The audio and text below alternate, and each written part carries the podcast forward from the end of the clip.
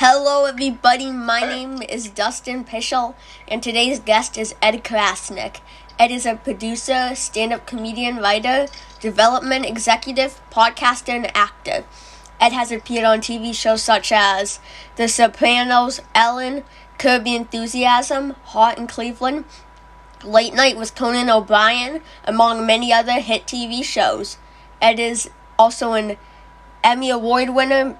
Ed has Ed is a producer and writer for TV shows such as On Air with Ryan Seacrest, Crashing, Win Ben Stein's Money, among many other amazing shows. Please welcome the amazing comedic genius Ed Crasnick. Well, I've never had anybody call me a genius. I also have the wrong microphone in, Dustin, oh. and I wonder if I can switch microphones. You think that's going to be okay? Um, sure, absolutely. Okay, hang on. Hang on, everybody. Hang with me. This is this is part of the genius right here. hang on. Yeah.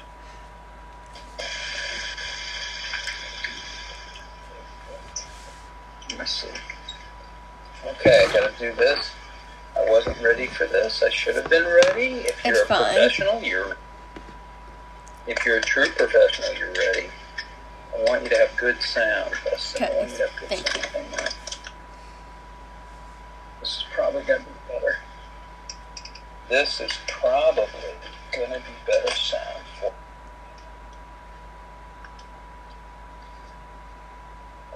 Hello, America. So Jeez. nice to speak. What what microphone Dustin, is that? It's a whole new world. Um. It's the um, Audio Technica ATR 2500. Oh, cool. Um, uh, I. Should we do it? I remember I wanted to get an Audio Technica no, and then I decided on a different micro. Well, no, I didn't decide on a different microphone. I just saw it in the store, so I got another one. So, um. You decided that it was a piece of crap. Not for you. Not good enough for you is what you decided. Yeah, I used the yeah. Blue Yeti. So, um, I start off every episode by asking the comedian, "What's the worst heckler you have ever had?" When a comedian comes on, I'll I'll ask him for you. Um, no, I the, the the worst heckle I ever had, um, probably was in Texas. I used to do my my act did not travel well, nor did it do well anywhere really. But um, in Texas, I had a lot of people with uh, ten gallon hats, cowboy like people, uh. and I mean, they used to yell at me, and what I ended up doing was it's not even a particular story about the worst heckler. What happened was I stopped doing my act, and I started to make a like a talk show, and I would bring people out of the audience, and I had fake commercials, and I had fake, you know, I had bits ready to go, like little parody, little comedy bits, and I would interview them on stage. I would bring them on stage and it became like a 45 minute talk show. And so that way I was able to be funny, relax, and they couldn't hate me because it was one of them up there. Okay. So I tried to do it that way. Uh, but the worst heckling, the scariest heckling thing, I've performed from the Mafia yeah. in Las Vegas and I saw the guy's gun in his pocket, like the outlet, the tracing, the outline of a mm. gun, and like, you know, instead of not paying attention to him, I actually started talking to him, and the owners like actually had to hide me at the end of the show because they were afraid he was going to come and shoot me. Oh my god! So that that was one thing, wow. and then the other one that was scary was in Coeur d'Alene, Idaho, at the University of Idaho in Moscow, Idaho. The KKK. I don't know if you know who the Ku Klux Klan yeah, is. Yeah, I do know about them. Well, they were they were there, and they were in the back of the room, and they were yelling, you know, "Get off mm-hmm. stage, Jew boy!" Some and people, like like some people like how are people that evil? And it, it's still like how to this day does that still exist? Like you would think that we live in such a like more of a civil era that like they wouldn't be around. It's just crazy. Well, there's no explanation except for the fact that you know that kind of racism it's a mental health problem. Yeah. Nobody ever talks about it like that, but these people are not mentally well.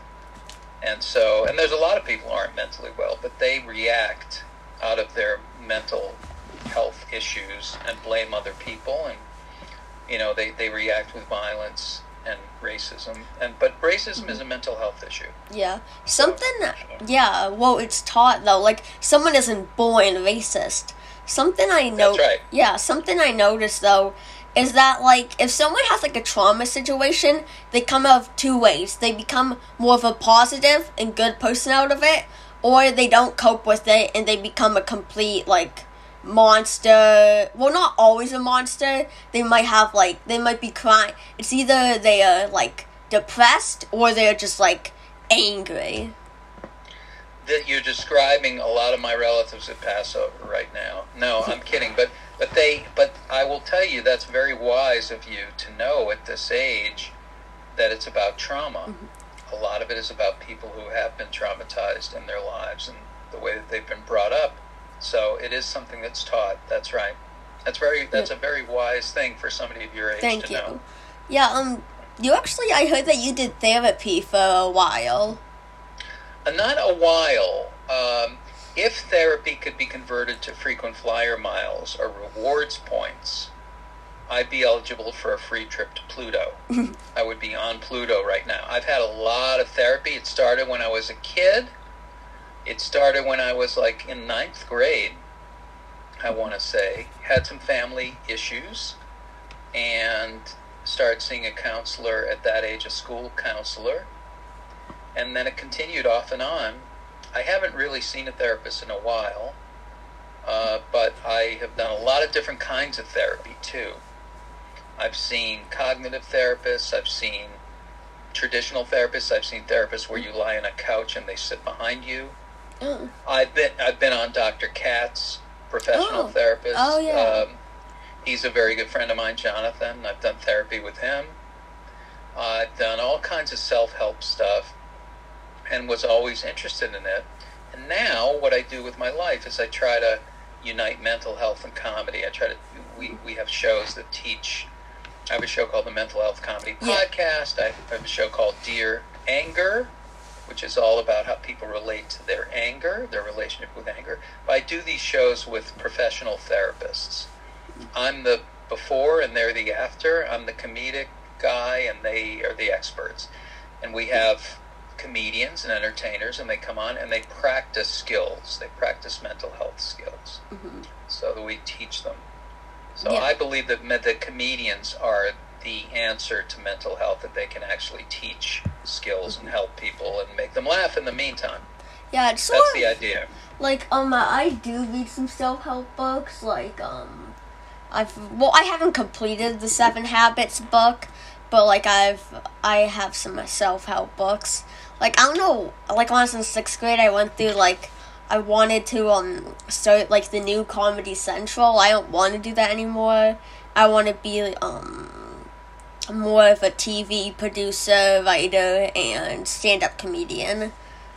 Okay. Yeah. I feel you're going to be. Do you know who Judd Apatow is? yeah. I think you're going to be the next Judd Apatow. Thank you. Yeah, um, I've always been like actually um holding. I'm actually um this. I'm actually I'm holding my iPad, which I'm um, well, which you can see me through right now. I'm actually um the thing that's holding up right now is sick in the head. Oh, yeah, of course, of course. Do you like that book? Yeah, um, it was a great book. Like something I liked about it was like every now and then, like it wasn't too often, but every now and then you would see this like tip that just like was like this like it was like just a gold tip like um like I have like so Judd Apatow. So I like to write every day, and I have this emotive. He did this master class. Um, are you familiar with that company? Very familiar. Yeah. So um, I uh, um watched his mat. Well, I watched the stand-up portion of his masterclass. I should start watching the other portion. And in it, he said, like you have to write every day. Um, sit your ass down every day and write jokes. So um, I actually recorded like a two minute thing of him saying that, and that's like every day I watch that to like so I'm motivated to write jokes. Well, I think we need to send this to him. I know Judd really well. Oh, Let's send this to him. Let's see if he'll come on your show. oh my god, that'd be amazing. Yeah, I mean, he's sort of like one of those like every like I feel like every com- comedian. Well, oh, thank you so much, but like I feel like everyone has someone that just like di- does what they want to do. Like, um, who inspired you? What comedians? Well, I was inspired. The first one was George Carlin, and now I know his daughter Kelly. But I didn't. I, I only worked with him once on radio, and uh, but when I was a kid, I was 13 years old, and I had my bar mitzvah in in Boston, Dorchester, and and my parents gave me a stereo and a tape of two comedians. One was Don Rickles, and the other one was George Carlin, FM and AM. And it was a great. It was a tape because it was a long time ago when I was a kid, and I just loved it. I I just loved his kind of comedy. So that was like the first one. And then I'd say that the other one was really Woody Allen, and then the other one was uh, was uh, Richard Lewis. And Mhm. Richard Lewis talked a lot about therapy Yeah. and had just amazing jokes. And so I remember sitting up in bed watching him and just dying with, with laughter. And then there were other comedians that I remember from when I was a little, a little kid. Rickles, of course. Kip Addotta was a comedian that I remember coming on talk shows. David Brenner. I see, you know, I went to see these people with my mom.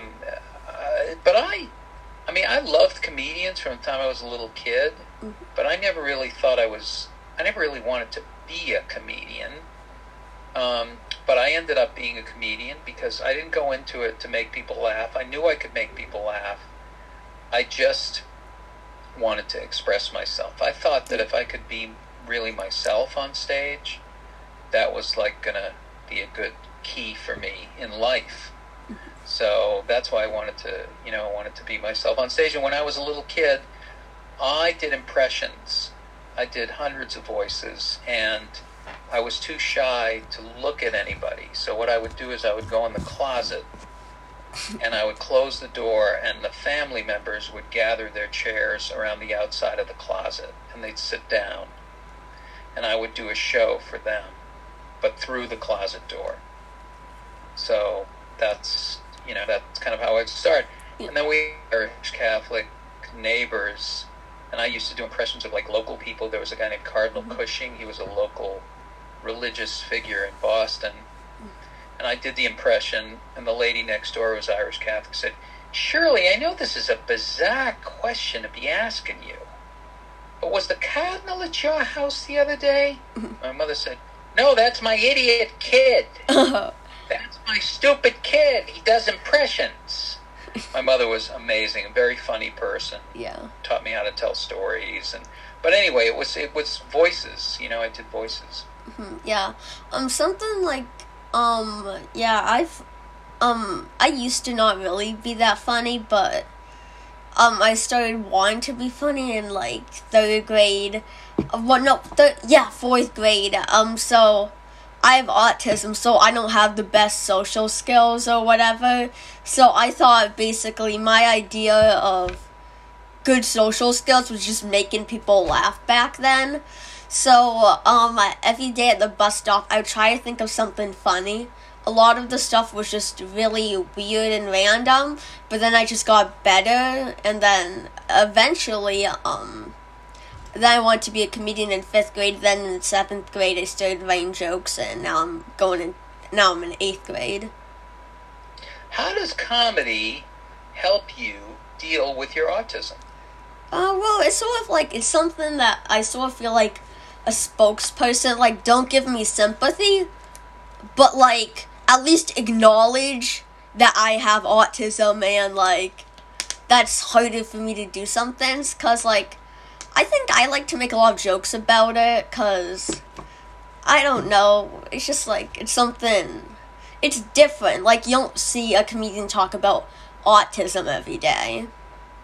right right right what um what um, what do you feel that the fact that you have a different maybe perspective on things, different view of things, is, does that help your comedy?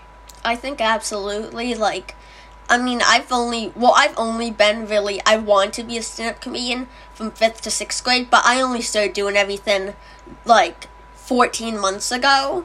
So, like, right off the bat, I was developing a point of view. I had sort of poise, I think you would say, because, like, I was sort of like, I'm a sort of a grumpy old man that has, I'm sort of hyperactive as well. Mm. So, it's sort of something, I'm still working on it, but I think I'm sort of close to getting it nailed down. How do you how do you describe your comedy? Like what kind of comedy is it? Is it jokes? Is Um, it stories? yeah. Is it talking about your personal life? Um, I like to talk about my personal life a lot. In stories, I do like to do some observational. I don't want to stick to just one subject of stamp comedy stories or stick to observations because I want to write about whatever I want to write about. I don't want to stick to one thing, but it's mostly stories and observations. Um, yeah. Do you tell the audience when you perform? Do you say I have autism? Um, only if it comes up in a joke. Mm-hmm.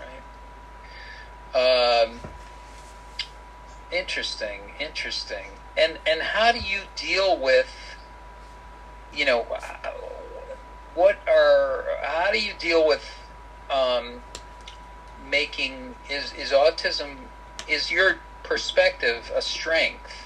In other words, has has autism brought you gifts? Has Yeah, it brought well- you. Yeah, go ahead. Yeah, okay, thank you. Cause like something about autism is you um have like you are really like you don't have a lot of interests. They're sort of narrowed down. So and the interest you are in, you're like hyperly interested in that. So I think that makes me more interested in comedy. And I think as a result of having autism, I'm hard on myself, which I think is mostly a good thing. I know everybody's like, don't be hard on yourself, but at the end of the day, that's sort of like, it's sort of like getting you better. I mean, it's not, it's sort of healthy, but sort of not.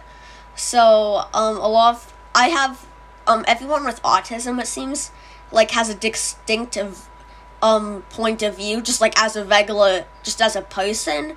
So I already have a distinct point of view already off the bat. So that's like one of the biggest things that they Yeah. Mm-hmm. try to teach people going into comedy. What is your point of view, Yeah. and and how and how do you how do you create jokes from that? So you really have that. Mm-hmm. Yeah. You really have a very strong. You know. You, you know how you relate, and you know what you're talking about, and you have an awareness of yourself that maybe other people don't have. Yeah, so um what was it like um I'm a big fan of Larry David um cuz I do a lot of absurd humor and he's sort of like the king cuz like the stuff in Curb Your Enthusiasm it's like it should it's so crazy like and also with Seinfeld like they get into fights with people. It seems like it should come from an animated sitcom cuz it's so crazy. That's what makes it so funny. So what was it like appearing on Curb Your Enthusiasm? Fantastic. It was such, such a great experience. I didn't know Larry before I really appeared on the show. I got the thing through an old friend of mine, Jeff Garlin, who plays his mm-hmm. manager, Jeff, on the show. And Jeff asked me to come on. And so my experience with it, well, first of all, I was on very early on the show before they really knew what it was. And I played his writing partner. I had an office next to his and the idea was that and, it, and Bob Weide, who is a great director and have, has become you know a very prolific director, directed all the Curb Your Enthusiasm and has directed you know films on Lenny Bruce and Woody Allen and all these people. He had just a little camera, single camera, and you know the scripts for Curb Your Enthusiasm are highly detailed, polished, very intricate outlines with no dialogue, but with very funny scenes and very specific. If you read the script, it would be like a 10 or 15 page outline, and you would laugh at the scenarios Mhm. that are in the in the outline. But there are no dialogue. Yeah. You make up the dialogue. And so at that time, because it was it was really the pilot of the show, they um, they really wanted Larry to be straight and to not laugh in the show. And so when he came into my office, one of the scenes was he came into my office. I had a different thing going on like every time. And the idea was that we had a mutual friend whose father died, and I was going to go to the Shiva, and Larry did not want to go to the Shiva, and I had to convince him to go to the Shiva, and he said, I won't go to the Shiva because mourners don't like me.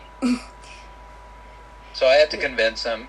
So every time he came into my office, I had a different thing. One time I had like 12 little pieces of bread, like cut up little pieces of bread, and he comes in, and I said, Larry, don't even ask. This is a diet that is beyond the zone. It's not even the zone, it's beyond the zone. And then he'd come in another time, I'd have another thing. So every time he came in, he would laugh. hmm And, and I thought they were going to use it, and they ended up cutting all of it out. Yeah. So to me, the funniest things were cut out. We had a blast. We had two scenes together, and we had a great time. And ever and, and, and then I started talking to him all the time, and he would call me on the phone, and I'd make him laugh. I, I found it very easy to make Larry David laugh Yeah. Some. funny people funny people are easy to make laugh. Like if they're really funny you can make them laugh. Like mel brooks really funny you can make him laugh. Mhm. jonathan katz really funny you can make him laugh. Like eh, eh, people who are really funny like to laugh. Howie mandel is a friend of mine can make him laugh. Yeah. robin williams you can make laugh. Yeah it's funny how that is. You would think no but most really funny people if you're funny with them you can make them laugh Yeah. so that was like more fun to me than actually doing stand up on a stage was going out after the show with other comedians and making them laugh. Yeah. Something like comedians, like, sort of, I don't get a lot, like, that's not only really, I don't find a lot of people funny, but, like, just a lot of times, like, if I'm having a conversation with a comedian, it, it, it, it can be really funny.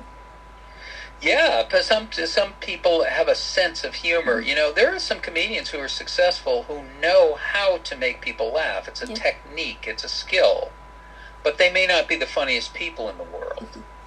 But then some people are just extremely funny and maybe not as aware on stage. But you have a comedian like Don, you know, there's different styles, right? Mm-hmm. So, you know, Chris Rock is funny being himself. He's funny, but he also really knows how to create a joke and how to craft a joke and how to perform a joke.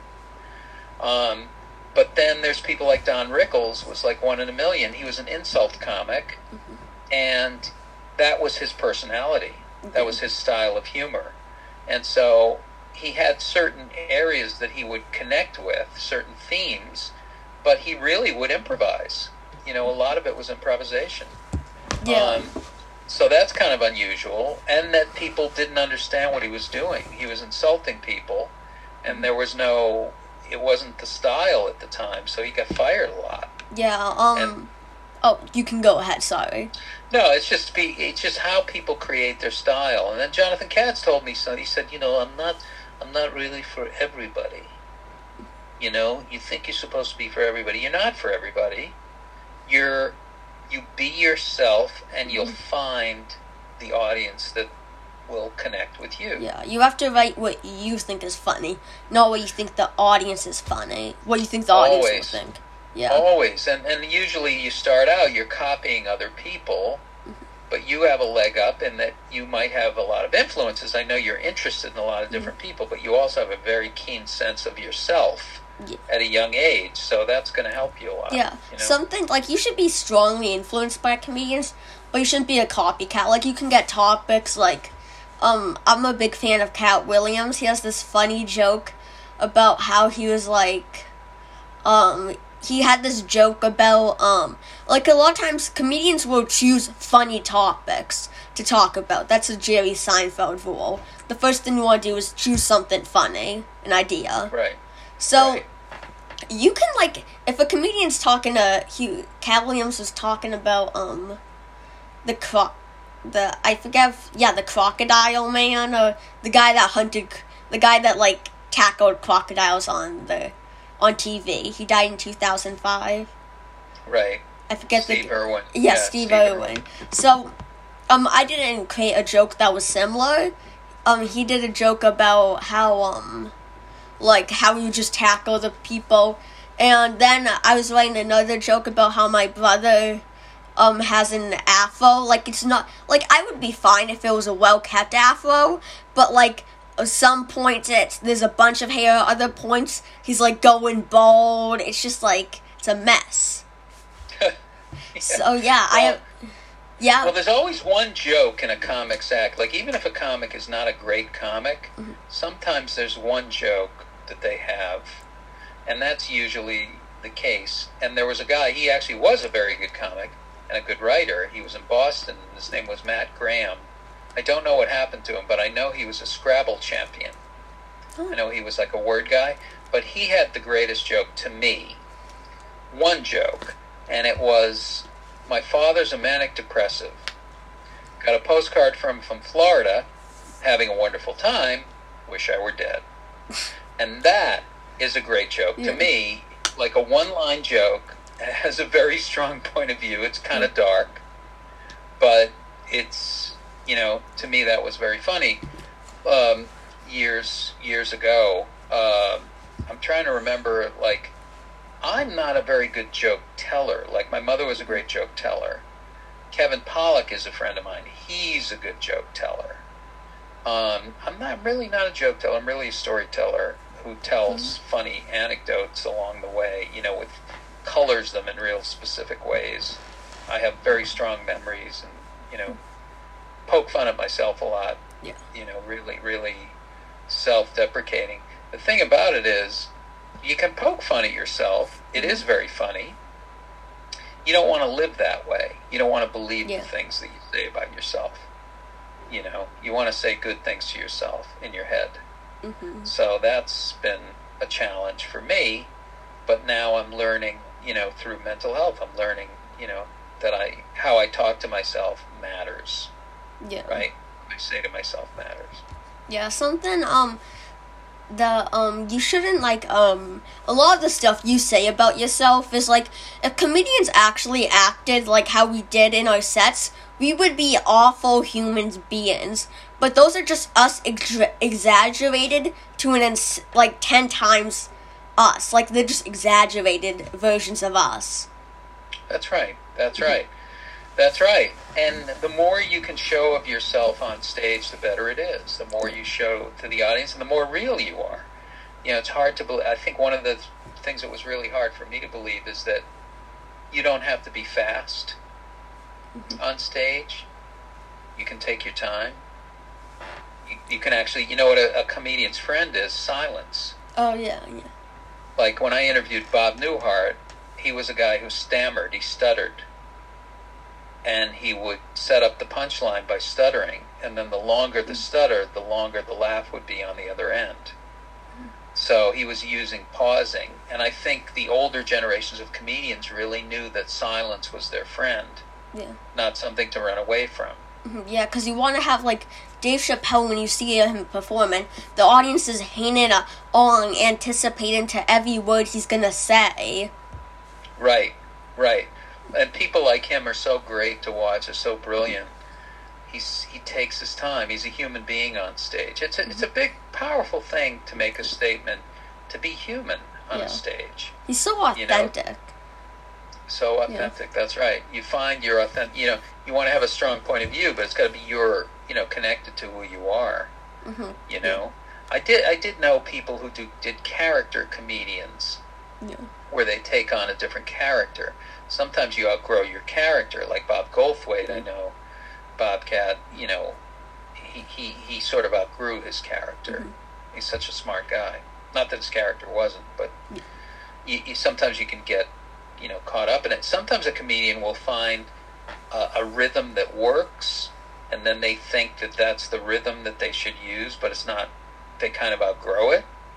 So you can do that too. I mean, it's you know, it's a changing thing. It changes who you are, but you want to be the most yourself you can be. Mm. That's what a comedian should be on a stage.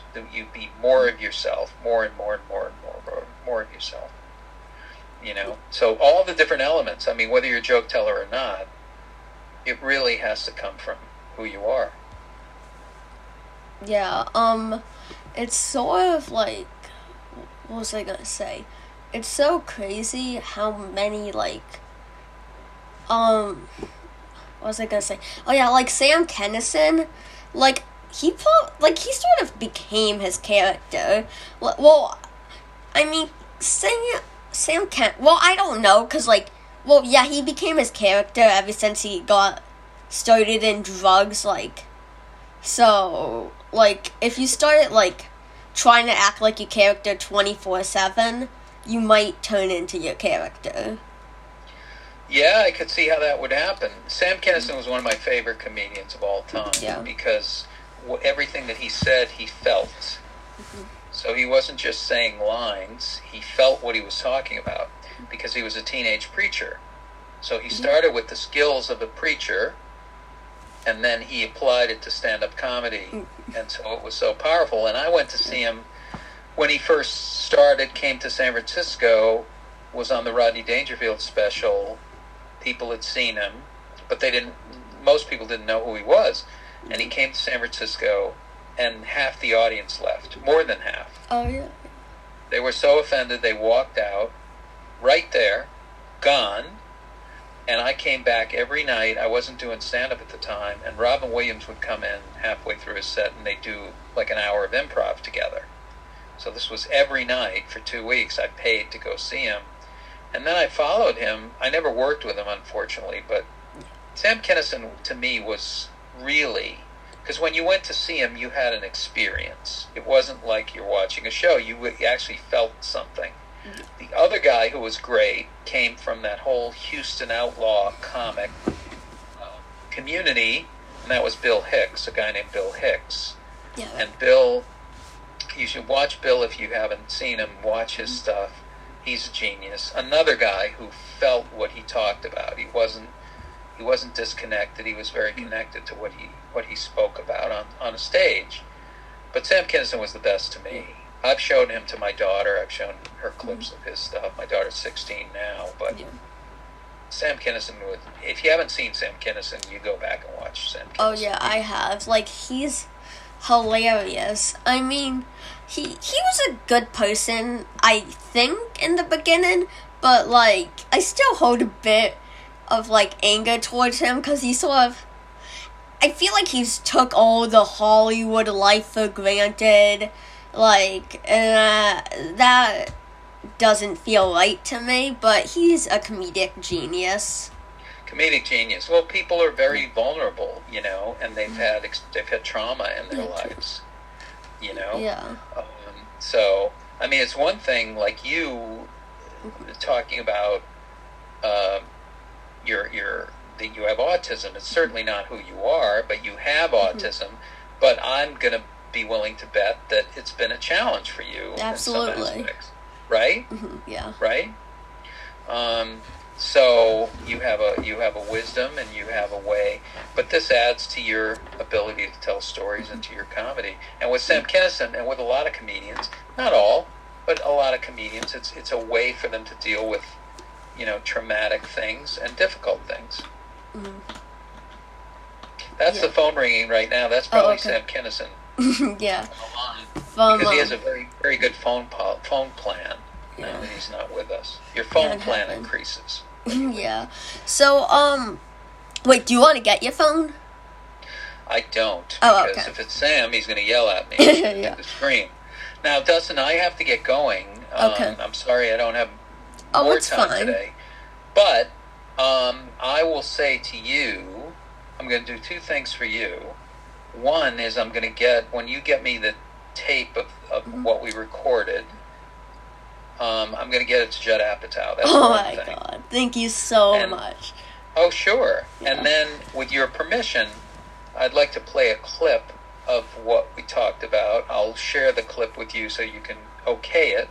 Yeah. I'd like to play it on play it on my show because I think it's pretty Yeah. pretty damn and pretty damn interesting actually. Um, you Okay. don't have to show it to me before I'll listen to the podcast af- afterwards. But then you're but then you're going to sue me. You'll take me to Yeah. court and probably sue me. It'll probably be in the news. Do you think? Yeah, well, I remember once.